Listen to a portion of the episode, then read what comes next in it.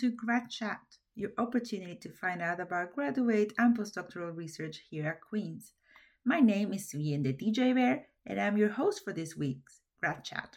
Of course, a show like this could not happen without the support of the School of Graduate Studies and Postdoctoral Affairs and CFRC, so thank you very much to both of them. Now, if you miss the show at any time, you can download the podcast the next day via Google, Apple, and CFRC podcast or Spotify, so no excuse not to find out what our awesome students and postdoctoral fellows are doing. Today, though, I would like to introduce you to Colette Steer, also known as CJ the DJ, who's the manager of graduate experience at the School of Graduate Studies and Postdoctoral Affairs here at Queen's. Welcome to your show, CJ the DJ. Thank you so much for having me on my show. I really appreciate that. Thank you for I coming. Know, I know it's not easy sometimes when we switch things around, so I'm, I'm loving this being on the other end. Although maybe I won't later because it, there's going to be some payback, I'm sure. so. Yeah. Well, it's great to to have you have this experience and sit with us once a year to talk about the highlights of the year and you know every time you tell the grad students it's okay it's just a conversation it's fun so now you know i think it's fun for you to do it too. It is it is fun for me to do it although i, I suddenly realize it can be a little scary but uh, you know it will be good. I think it's going to be a fun fun session. Yes. Well welcome back first of all and happy holidays Thank you. I really appreciate that. Yes, it was. It's lovely to go home and see the family. Uh, I'm a, a, big proponent of everyone having time with family and friends. So uh, I just got it a yeah. little earlier this year. Got my holidays in. Yes, and you know, I think that this is something that international students can relate to since you've been living here in Canada for a couple of years now. And there's times when you go back home and you spend time with the family, and there are other times when you're here in Kingston during the holiday season. Can you tell us a little bit of how, over the years, you coped with being far away? Do you have any tips for students who can't go home this year and have to? That, that's that's a good question, Suyin. You know, I've been here in Canada now for 17 years, and I have to remind myself all the time because I am a family person. Of course, all my family either lives in Australia, New Zealand, or Great Britain. So I have to remind myself I'm no more than one day away. Now it might be a long plane ride, but it is. It, you know, it's only 19 hours, so it's under a day, and, and in a day I can always get home, which is which is nice. And I think one of the beauties of technology these days is that if need be, I can always go on FaceTime or one of those sorts of software groups where I can still connect, as long as I've got my nieces on the other end showing mum and dad how to press the on button so we can see each other. I think that is is really good. But I do suggest for international students. Uh, I mean, I've, of course, I speak English, so I don't have to worry about the language problem, or didn't have to worry about the language problem. But I can only imagine how much more difficult it is if one, you're having to worry about speaking in a second language, and two, not having your usual support system around you can be quite daunting, particularly in the beginning. So as international students and even domestic students, to be perfectly honest, when you're away from your normal environment or normal support system, that's when you've really got to reach out and make new connections, which can be difficult if you're a shy person, but it's really important to do that early in your development or during your early stages of your degree because in the beginning, it's a lot of coursework usually in grad studies. But then after right. that, if you're into the research area, that's when things can get even lonelier. Even in the STEM disciplines where they may be in a lab, you may only get to meet your lab, and sometimes you don't see them much at all, depending on what roster you're on, if you have to be in a lab at a certain time.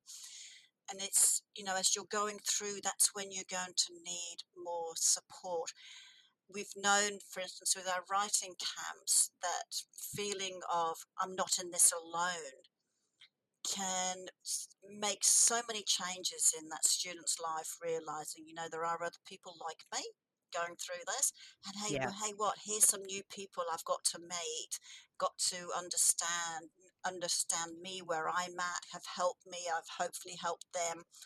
and that creates a much better community going through. So you may not have your mum and dad or your family or good friends from home nearby, but this is the time to make new connections.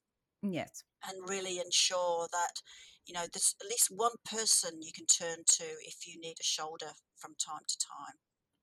And, you know, that is exactly what I was thinking of when you were discussing this building community and the writing camps. That's the first thing that popped into my head because especially for our new students coming in in January, we're going to have a new batch of students, and a lot of them are international students as well. Yes. So my the writing camps was one of them, and I'm curious because I attend these camps a lot, a lot, a lot.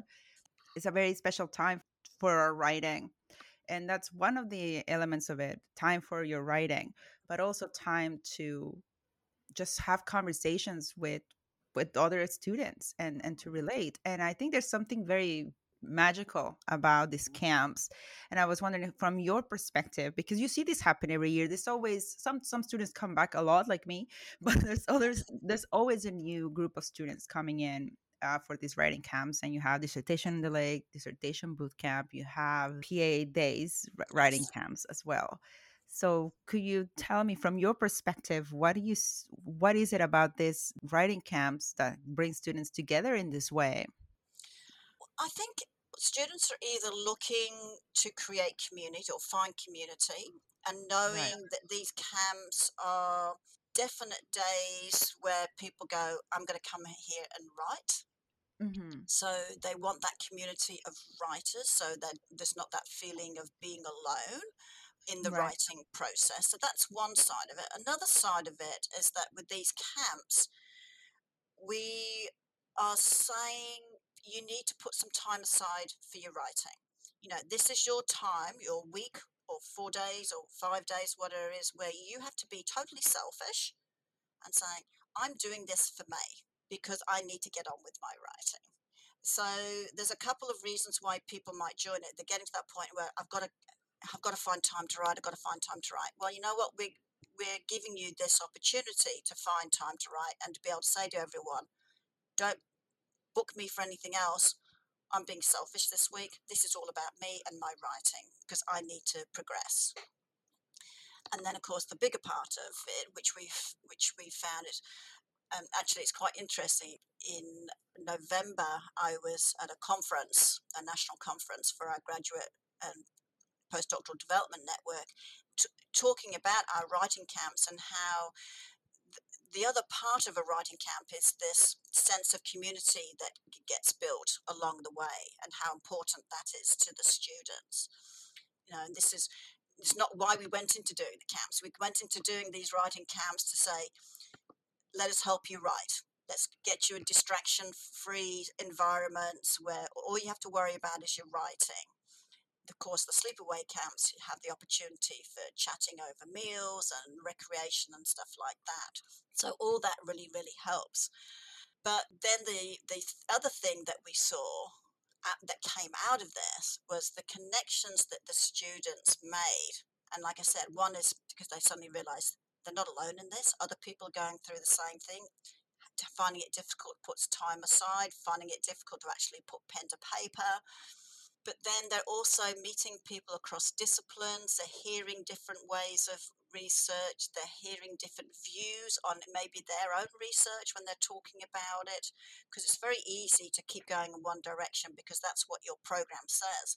Sometimes you need to hear views and opinions from outside of your your work to sort of help make your research more robust and more open to other groups of people sometimes. And so all these areas are really quite handy, but it's that community part that I wasn't expecting. And seeing it now, I just love it. You know, you have people coming into camp and they're quite shy. By the end of the camp, they're chatting, making their own little groups for after camp, keep themselves on track, and just having that talk about support system, having that support system and that is crucial um, in doing graduate studies is to have that support system and have a community that you feel comfortable in. I think that was a long way around of answering your question. I, I keep going off on tangents. I did this, you know, this. I think it's great because you know you have the there's always this question, especially and, and we discuss it a lot, but it's a reality. So I'm I apologize if I sound like a broken record when it comes to this, but it's always a why should I make the time? yes. to, to to do this why should i make the time to attend these activities we the schedule is already loaded there's already so many things going on in your own department yep. there's already going things in different groups and associations and being a ta being an ra all those things come into play exactly and then on top of that you know you create this habit of the way that you work right? And it can be very solitary. You're you're always either at the library or at home. If you're lucky and you get an office you go to to the um, these public spaces or an office a coffee shop and things like that. And the question is always do i need to do this? Should i do this? I mean i'm just i'm i'm home. I am already comfortable. My stuff is here. Should i take the time you know to go to campus do I want to have these conversations? You know, sometimes you feel really it's a very lonely process and you think that it's it's just you and you get into this headspace where it cannot be it has to be you nobody else could possibly be going through the same thing right. and i think that when we discuss this and we remind or tell these stories about what these camps are like and why students enjoy them i think it's helpful to other students to maybe give it a try mm-hmm. Next term. They happen every term. They do. And I think part of that is, you know, sometimes, as you said, some people already got their own habit. The question is, how much are they writing during that habit? And we know anecdotally and sometimes from you know the feedback surveys we do after when we ask we don't say how many pages have you written or how many lines because you know to be honest that's not a good metric. What we do ask is have you progressed during this week? Uh, so basically yes or no. And secondly, have you able to do more this week than you would normally do if you weren't part of the camp? And it's usually a resounding yes, we have. We've done more in this week than we've probably done in a month or two months. And so people might be finding some time to do their writing, but the question is how productive is it? And I've used an example before where I knew one student was going to the library nine to five every single day, Monday to Friday. And I asked, How productive are you in that, that period of time each day? Oh, I probably write two for two hours. I said, Well, what are you doing for the rest of the time? Trying to figure it out. I said, Wouldn't you be better off going and doing something else and then just sit down for two hours to write as opposed to sit down all day. Yes. That wasn't that wasn't as productive. So try next time maybe just taking the morning in the library and That's see great. how you get so an hour to get yourself prepped of what how you want to talk next and then do two hours of writing and then go off and do something else because there's other I'm sure there's other things you need to do. I asked mm-hmm. them later, how did you do? And I was just as productive in that morning session as I was sitting there all day. Right. At camp, the other part about the camp is the second part of that is finding what time of day works best for you. Am I a morning writer or an afternoon writer or an evening writer? And then, am I better doing this with other people around me because that gives me something to a bit more accountability, having other people around me as well, and knowing that they're in a similar position. That's very true. Absolutely. Thank you very much for that. No wonder why you got the Distinguished Service Award this year. I needed to bring it in. Ah, Congratulations. and for those you. of you who don't know, the Queen's Distinguished Service Award, inaugurated by the University Council in 1974, recognizes individuals who have made the university a better place through their extraordinary contributions. And this year, our dear CJ the DJ was the receiver of this awesome award. Congratulations. Thank you. Very well very deserved. How does it feel? How did you get the news? Actually, I'm curious about Well, I was actually in Halifax at the time, walking along the boardwalk in Halifax because I was there for a friend's wedding, and I got a phone call just outside one of the shops. And when I, the secretary had advised me, I went, "Oh, isn't this for like senior leadership and faculty and stuff?" there you go. No, Colette, it's for anyone in, in the Queen's community. And so it was quite extraordinary, and I'm extremely honoured, flattered, embarrassed, you name it, uh, all these sorts of things. I think, oh, well, why me and, and not someone else? And da, da, da, da. anyway, it, eh, people kept telling me, accept it. Yeah. so, so I did, and I'm extremely chuffed. Well, I mean, just our discussion previously shows really how engaged and how devoted you are to to to the wonderful things that you do for graduate students and i mean i am really lucky to be able to work together with you and have these conversations with you. So congratulations and thank you. Thank you for everything you do. Much. And uh, thank you for your support, Len, and you kept that very quiet. Oh. it wasn't until I read it after I went, oh, hello, there's one from Suyin. so, you get to read your. Yeah, I did oh, after. That's yeah, lovely. Them after, which was nice. Oh, that's wonderful. Yeah. Well, congratulations again. Thank you. So let's keep telling our dear oh. students what's happened this year. Well, I think, you know, we were talking about the writing camps and the community. And, you know, one of the ones camps that I love is the Lake Shift, which is where we are bring in students from other university, Ontario universities to that camp. Yes. And, you know, they're always a fascinating group because you never know how they're going to get on with each other. That's right. But, but luckily, it's never been an issue. But from it, you know, you talk about you know making those communities even with that when they're from different universities they're still catching up with each other and oh, i yeah. remember doing an interview with yvonne runstadler from wilfrid laurier um, yes. after the camp and the main thing was to talk about her research and things but also finding out that you know there was the, the group was still catching up online and uh, chatting and doing presentations to each other to help each other along the way. That's, that's so that created a new support system not just within the university but across universities which was lovely to see. And you know they're the kind of uh, things I love to hear from us from the students who are involved in our writing camps Yes, that's absolutely true. I remember she was one of the earlier graduates this season. And how how did that come to be? Is she, I, I believe, have you done these interviews before with students who are not at Queens Oh, but have been to Lake Shift? yes, the very first year, the lake shift we did, and I actually recorded it at the lake shift itself, and um, and that was Cool. great to to hear. And in fact, I think that it was that year too that we also did put a video and what have you together to show what the lake shift was all about. But uh, this one with Yvonne, you know, this is where it's nice where Queens at times can help not just our own students, but other students in Canada. So here is a, a writing camp that we opened up to other universities, other PhD students, which was nice.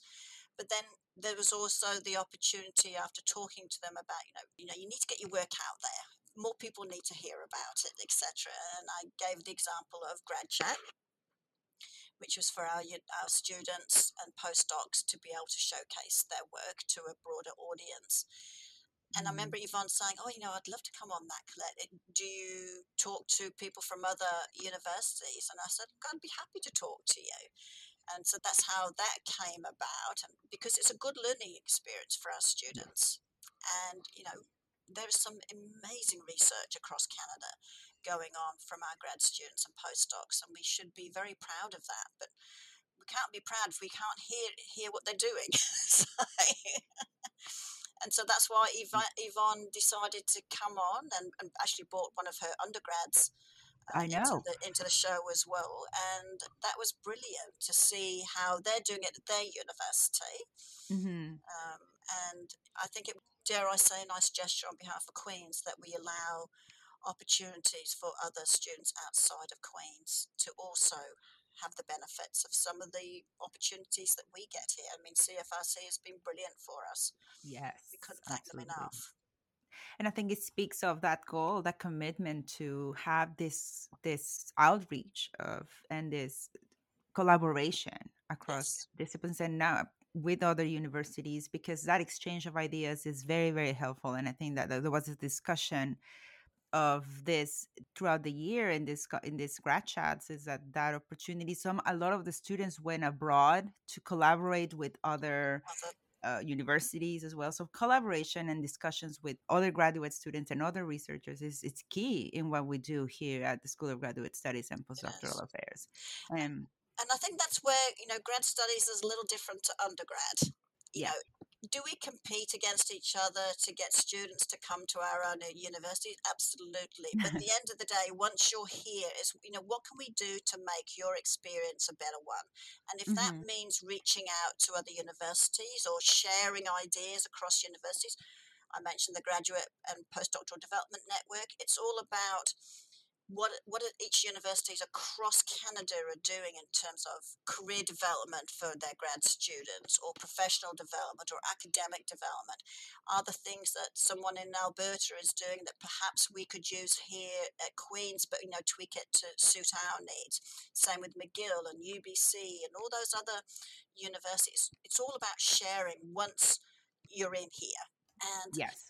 you know research and like you say collaboration is super, super important. So why shouldn't it be important for professional development as well? Exactly. You're right. It's, it is important. So we have a lot of our programs that are designed for this professional life and building that component of it, and also your research life and connections and collaborations. Yeah. Do you have any? Well, give me one second who we wanted to go next. Uh, oh, but there's also collaborations with the arts, for example, right? We have Mickey Renders. Ah, uh, yes. Who, yes. in collaboration with the Agnes. With the Agnes, right? and also, of course, with her research, which was up in, in North Northern Canada. Yes. Inuit. Mm-hmm. Um, and so there's lots of collaborations we, we can do with research, and I think we shouldn't forget that. And, yes. And I think the other part of collaboration in research now is not just as we thought of it before. There's different mm-hmm. ways of doing research now, which is nice. It's, you know, doing a thesis isn't just a 500 page book. Yeah. Um, it's it's more than that these days. It can be film, it can be an art installation, it can be photography, it can be video, it can be different chapters mean different things, but then they can be pulled apart for different journals and Yes. And, and I think that makes it fascinating. And then, of course, you know, if, if we're working with Indigenous communities, we have to look at uh, the research in a, in a different way to what we would do from a Western society, um, mm-hmm. naturally so. And so that brings in another element again, uh, which is really important. And of course, Mickey Renders, as you said, I mean, she was working with Inuit communities up at um, Eastern Baffin Island, but yes. also, you know, so there was the the indigenous research ethics to look at, but then there was the art installation, which is great with the Agnes. In fact, although the exhibition was down at the Isabel, um, and you know putting all that together that sort of collaboration it's not easy but it's fascinating when it's done.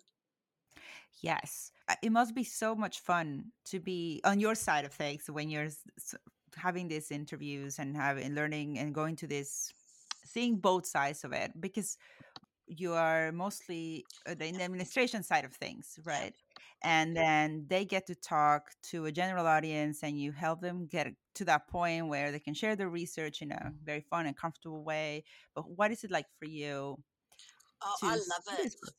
i love it. I mean the other day or it was in november again i did a presentation for our chemistry department talking about oh.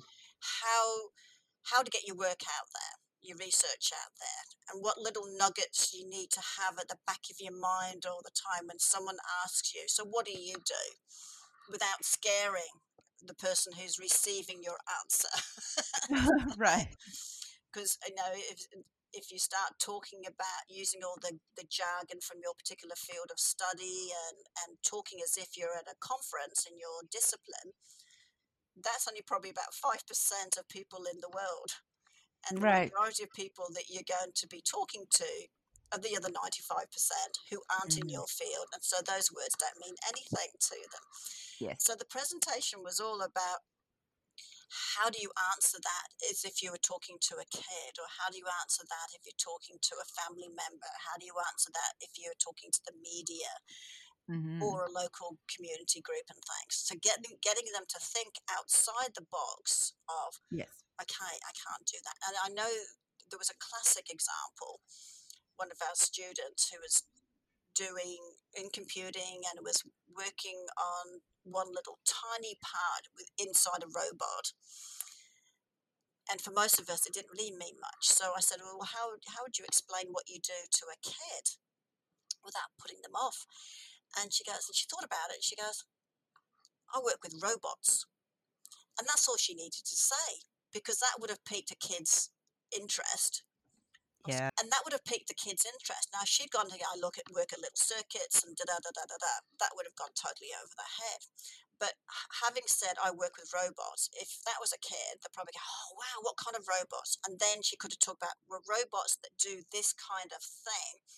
There's a lot more detail to that, but basically, what we're trying to do is this: get the robot to do such and Yeah. such.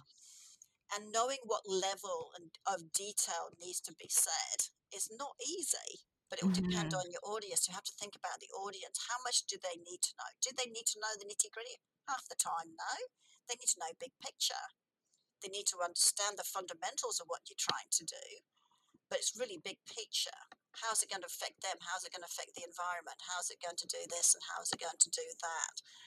And that's why some of these things are really, really important. And when I hear with Grad Chat, for instance, when they realize they're not talking to someone in their field and they're having to change it. And I can see that from what they've written, first of all, in their little synopsis to help me, to then how they start to explain. Go, yeah, you've got it. And that is exciting.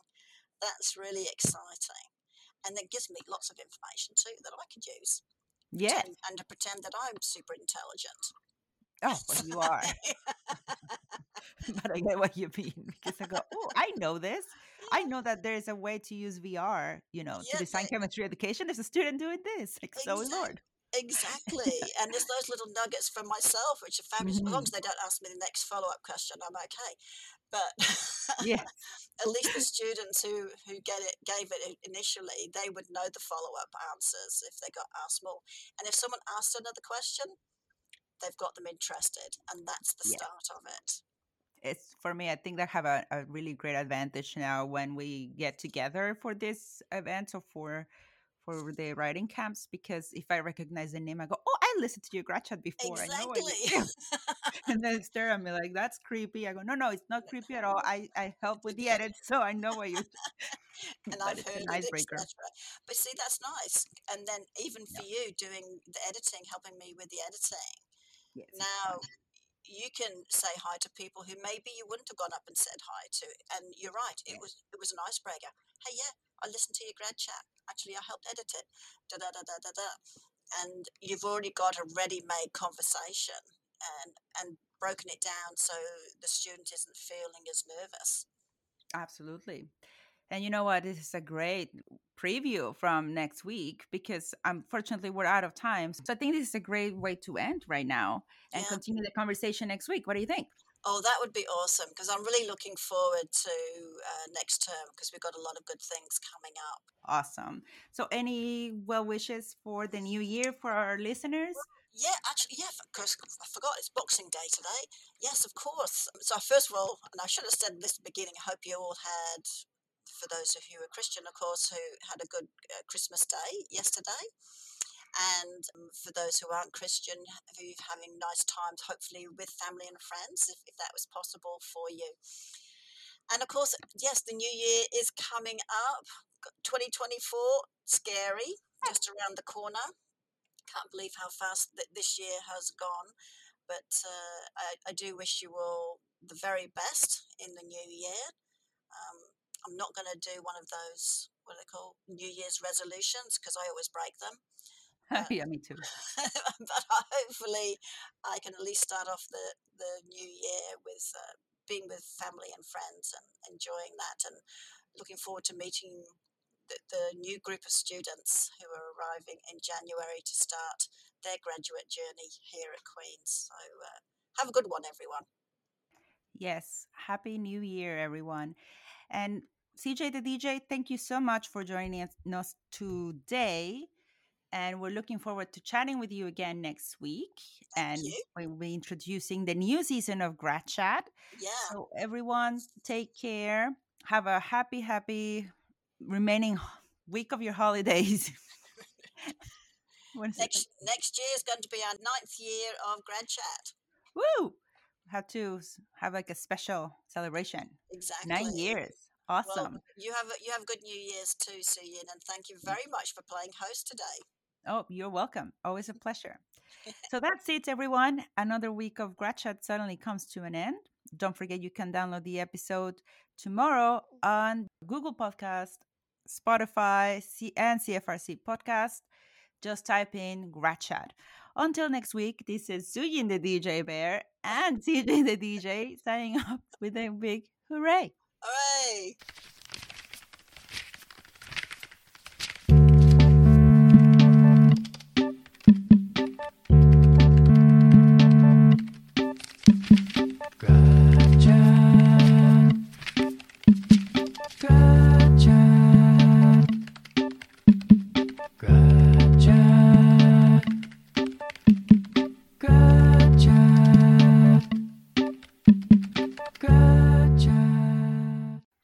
You for listening to this podcast produced at CFRC 101.9 FM at Queen's University, situated on the traditional territory of the Anishinaabe and Haudenosaunee peoples and brought to you by the generous support of the Faculty of Engineering and Applied Science.